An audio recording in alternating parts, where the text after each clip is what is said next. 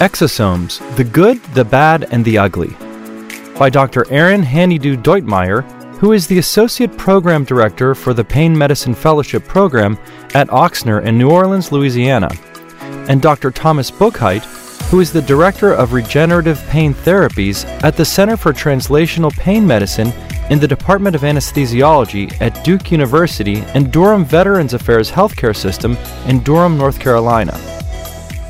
Introduction the last decade has seen an explosion of interest in regenerative medicine. From prolotherapy to platelet rich plasma to stem cells, the quest to reverse disease has captured the attention of researchers worldwide. Interest in exosomes as an additional therapeutic option for osteoarthritis, or OA, and neuropathy has also grown tremendously. Although originally thought to function as a cellular housekeeping tool removing unwanted cellular waste, exosomes are now known to be involved in numerous biological processes and cell functions. These small vesicles have a long circulating half life, can easily penetrate cell membranes, cross the blood brain barrier, are hypoimmunogenic, and carry various cargoes to their target cell. These factors, among many, are the drivers of research to unlock the potential of exosomes. Exosome formation. Exosomes are a type of extracellular vesicle, typically between 30 to 160 nanometers in size, that are secreted from multiple cell types, for example, blood cells, endothelial cells, immunocytes, platelets, etc., and fluids, for example, saliva, blood, cerebrospinal fluid, breast milk, etc. Exosomes are unique from other microvesicles not just because of their small size, but because they contain both intracellular and extracellular components of the source cell. An exosome consists of a protective lipid bilayer that contains variable cargo, including DNA, mRNA, microRNA, cytokines, and cytoplasmic proteins. Exosome production is enhanced under periods of cellular stress and plays an important role in cell to cell communication and immune regulation. Exosomes are formed when the cell membrane undergoes endocytosis, creating an endosome. The endosome then creates multiple small vesicles, or intraluminal vesicles, by invaginating parts of the endosomal membrane and is now termed a multivesicular body, or MVB. Not well understood is how the various cargoes are sorted into the intraluminal vesicles from the trans-Golgi network, endoplasmic reticulum, and other organelles. The intraluminal vesicle can include nucleic acids, proteins, lipids, cytokines, transcription factor receptors, mRNA, DNA, and microRNA. Not all intraluminal vesicles are released as exosomes. Some MVBs may fuse with lysosomes or autophagosomes to be degraded. However, if the MVB fuses with the cell membrane and releases the intraluminal vesicles, those vesicles are now termed exosomes. An interesting area of research regarding exosomes has been the possibility of their use in liquid biopsies. Because of the vast availability of exosomes in all bodily fluids, testing the composition of the cargo or liquid biopsies may aid in the diagnosis and prognosis of various cancers and diseases. Research is ongoing regarding using exosomes as markers for glioblastoma, kidney disease, and lung and pancreatic cancers. Exosome cell interactions. Exosome mediated cell communication can occur via several mechanisms, including 1. Internalization of the exosome within the target cell. Intracellular cargo can consist of genes, microRNA, proteins, etc., which then cause a change in the target cell function if released. These changes can impact immune response, tumor progression, neurologic and bone health, and tissue growth. In the context of regenerative medicine, exosomal cargo can induce cartilage repair in animal models and provide a cell free therapy for OA. In some cases, the exosome may be internalized and degraded without any release of the cargo. 2. Direct interaction with target cell surface receptors. The exosomal membrane that was derived from the MVB of the donor cell has a unique combination of ligands, proteins, including heat shock and tetraspanin proteins, ceramides, and cholesterol that can interact with multiple cell surface receptors on the target cell. This interaction can stimulate those receptors, causing downstream changes. 3. Fusion with target cell membrane. Exosomes have a long circulating half life and can easily penetrate or fuse with cellular membranes. The binding of the exosome to the target cell membrane results in a new cell membrane that now has surface receptors from both the donor and target cell, affecting target cell interactions with the extracellular environment. Exosomes as therapy. Several of exosomes' features make them an exciting avenue of research in various therapies.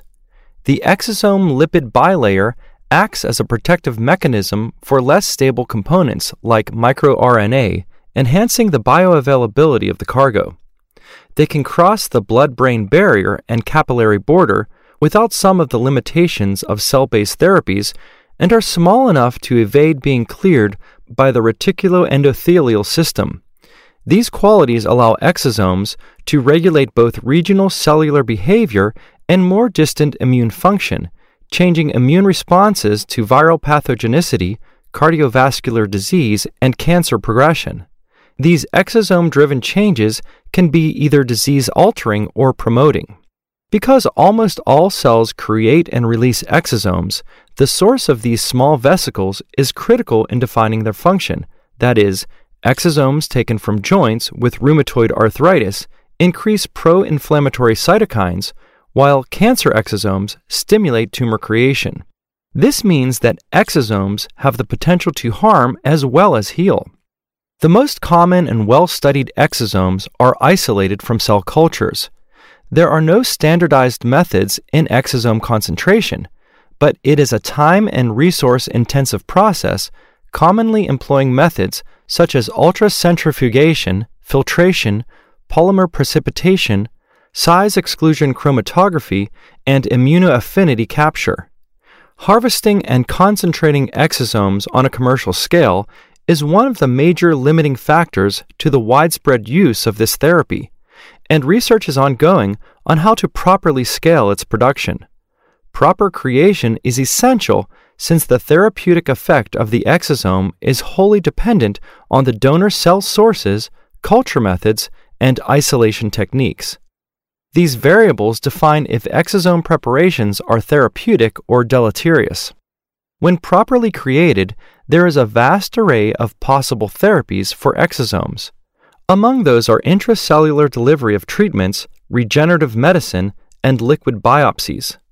The intracellular delivery of drugs, genes, or proteins to reprogram target cells via exosomes has shown promise.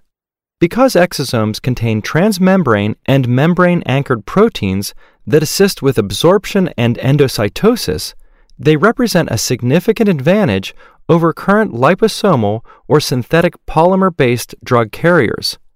Another future role of exosomes is their cell regulatory capability, which has produced significant interest for regenerative medicine practitioners. For instance, it has been shown that exosomes from bone marrow stem cells may be as beneficial as the cellular components themselves in improving cartilage and nerve function. One of the reasons that exosomes have gained so much attention is their interactions with microRNAs and DNA. This is largely due to the regulatory roles that microRNA plays in gene expression.